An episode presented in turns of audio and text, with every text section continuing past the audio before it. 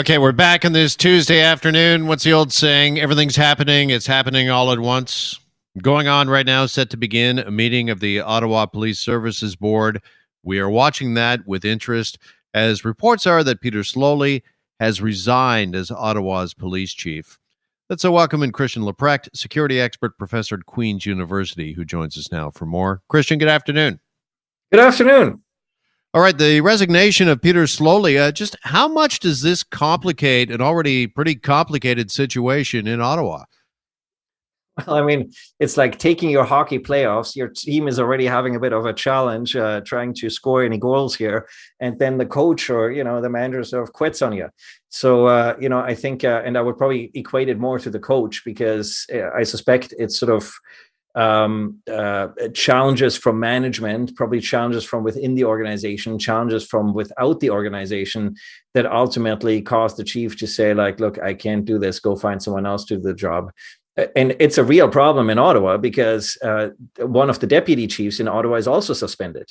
So uh, it's it's it's kind of um, uh, is is or I should say is, isn't also suspended is suspended and has been for for quite some time. So really, you now have a crisis, and the local police service is left sort of rudderless. Uh, so who's going to pick up the pieces here?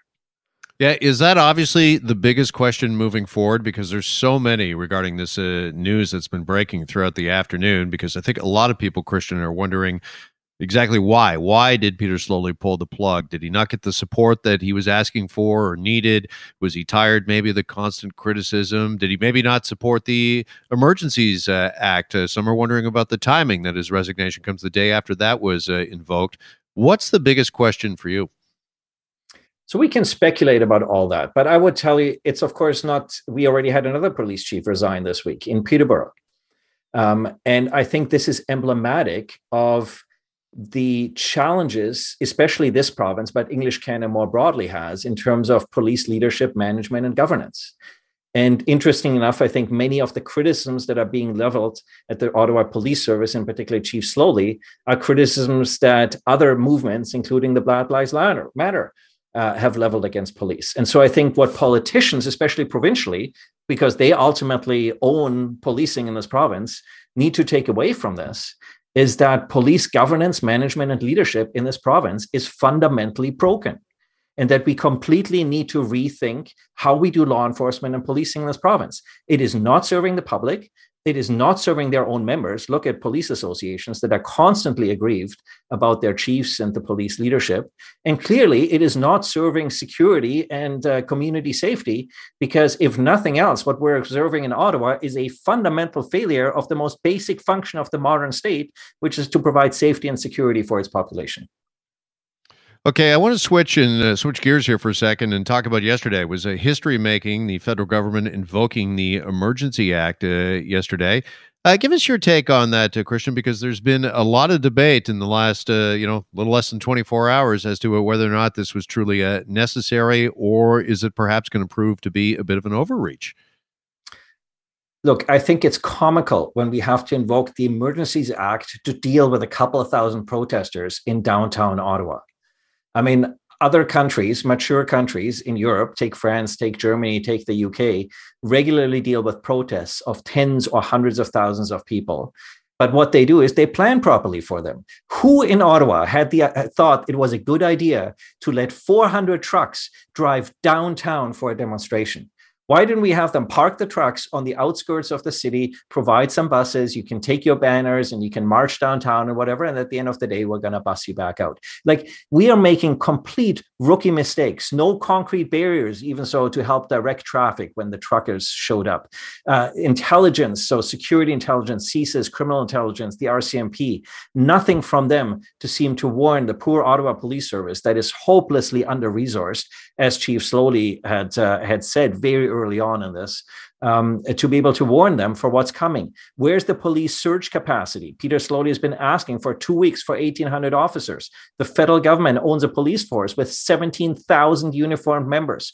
The province owns a police force with a little over 6,000 members, but I think there's simply not enough OPP officers uh, to uh, to police what's going on in Ottawa.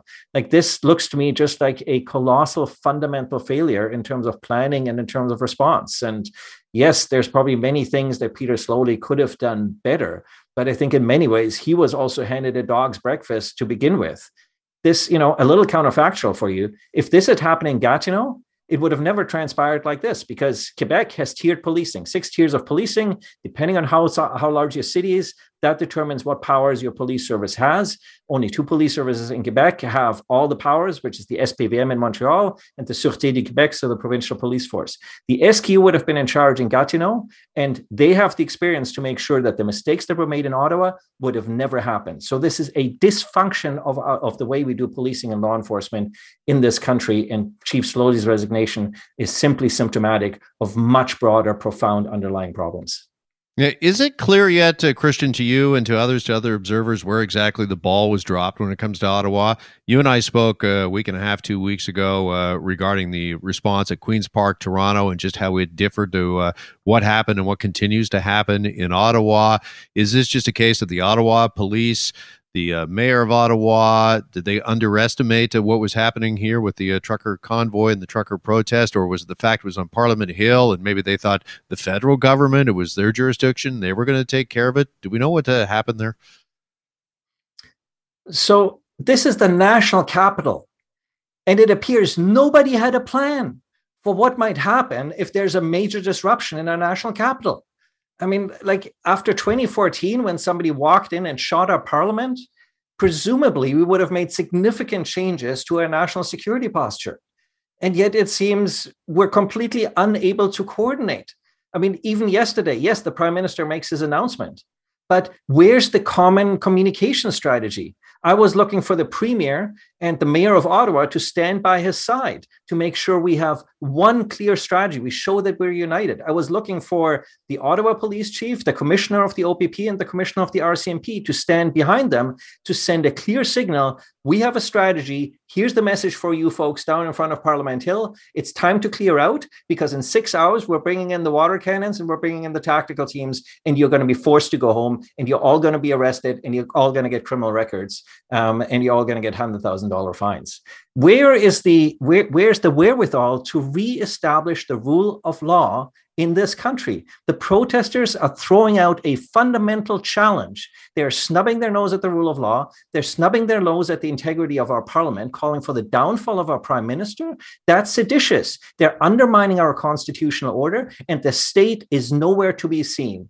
To the contrary, we have federal ministers of the crown pointing fingers at the local chief of police for not acting properly when this is really fundamentally a problem that the federal government needs to own. It has the largest police force, it has the intelligence services. They fundamentally failed Ottawa. I think the entire response has been a complete boondoggle. The province only acts when it's a threat to certain ridings that Premier Ford ultimately needs to win. And so we leave the impression that we're here to defend the economy. No, we're here to defend the rule of law and the constitutional order. All right. Another headline that has emerged today is about the funding, Christian, and in in particular that uh, Go uh, funding uh, platform, and it has been uh, discovered and reported that uh, nearly forty one percent of the more than uh, almost eleven million dollars donated to the Freedom Convoy has actually come from the United States through this online funding platform. How concerning is that, and what does that tell us, if anything? Look, I've spent 20 years studying global financial crime. This should not come as a surprise to anybody. We've had now an 18 month inquiry in British Columbia, the Cullen Commission on Money Laundering British Columbia, that is going to report in mid May.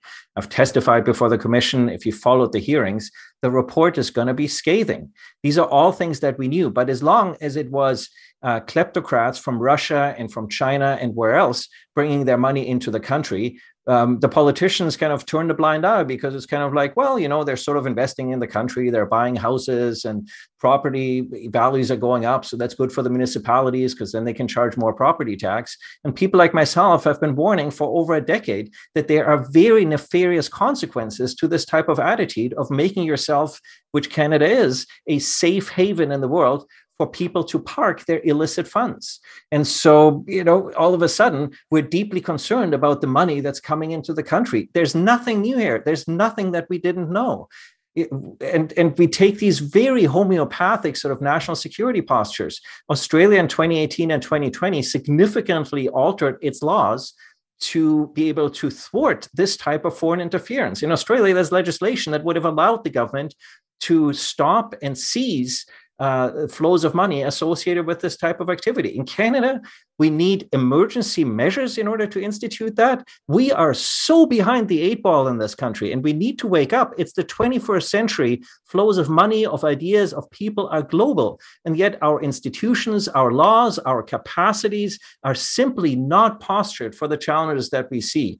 That's the lesson. That's the takeaway from what's happening in Ottawa and what's happening around the country. Well, it seems like the last two, three weeks, there have been a number of these uh, wake up calls, and uh, time will tell uh, who or if anyone is truly uh, listening. Christian, I got to leave it there for now. Really appreciate the insight and the conversation as always. Thank you so much. My pleasure. I hope we have a royal commission that looks into what went wrong here. All right. There is Christian Christian Leuprecht, security expert professor at Queen's University. And we're back after this break here on the Jeff MacArthur Show.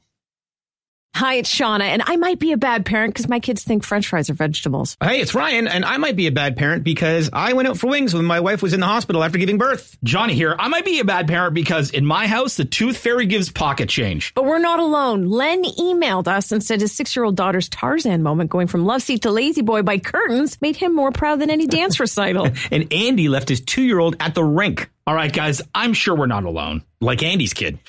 For stories and confessions like this, make sure you check out our podcast. It's called Bad Parents, and it's available wherever you get your podcasts. I left a glove at the rink.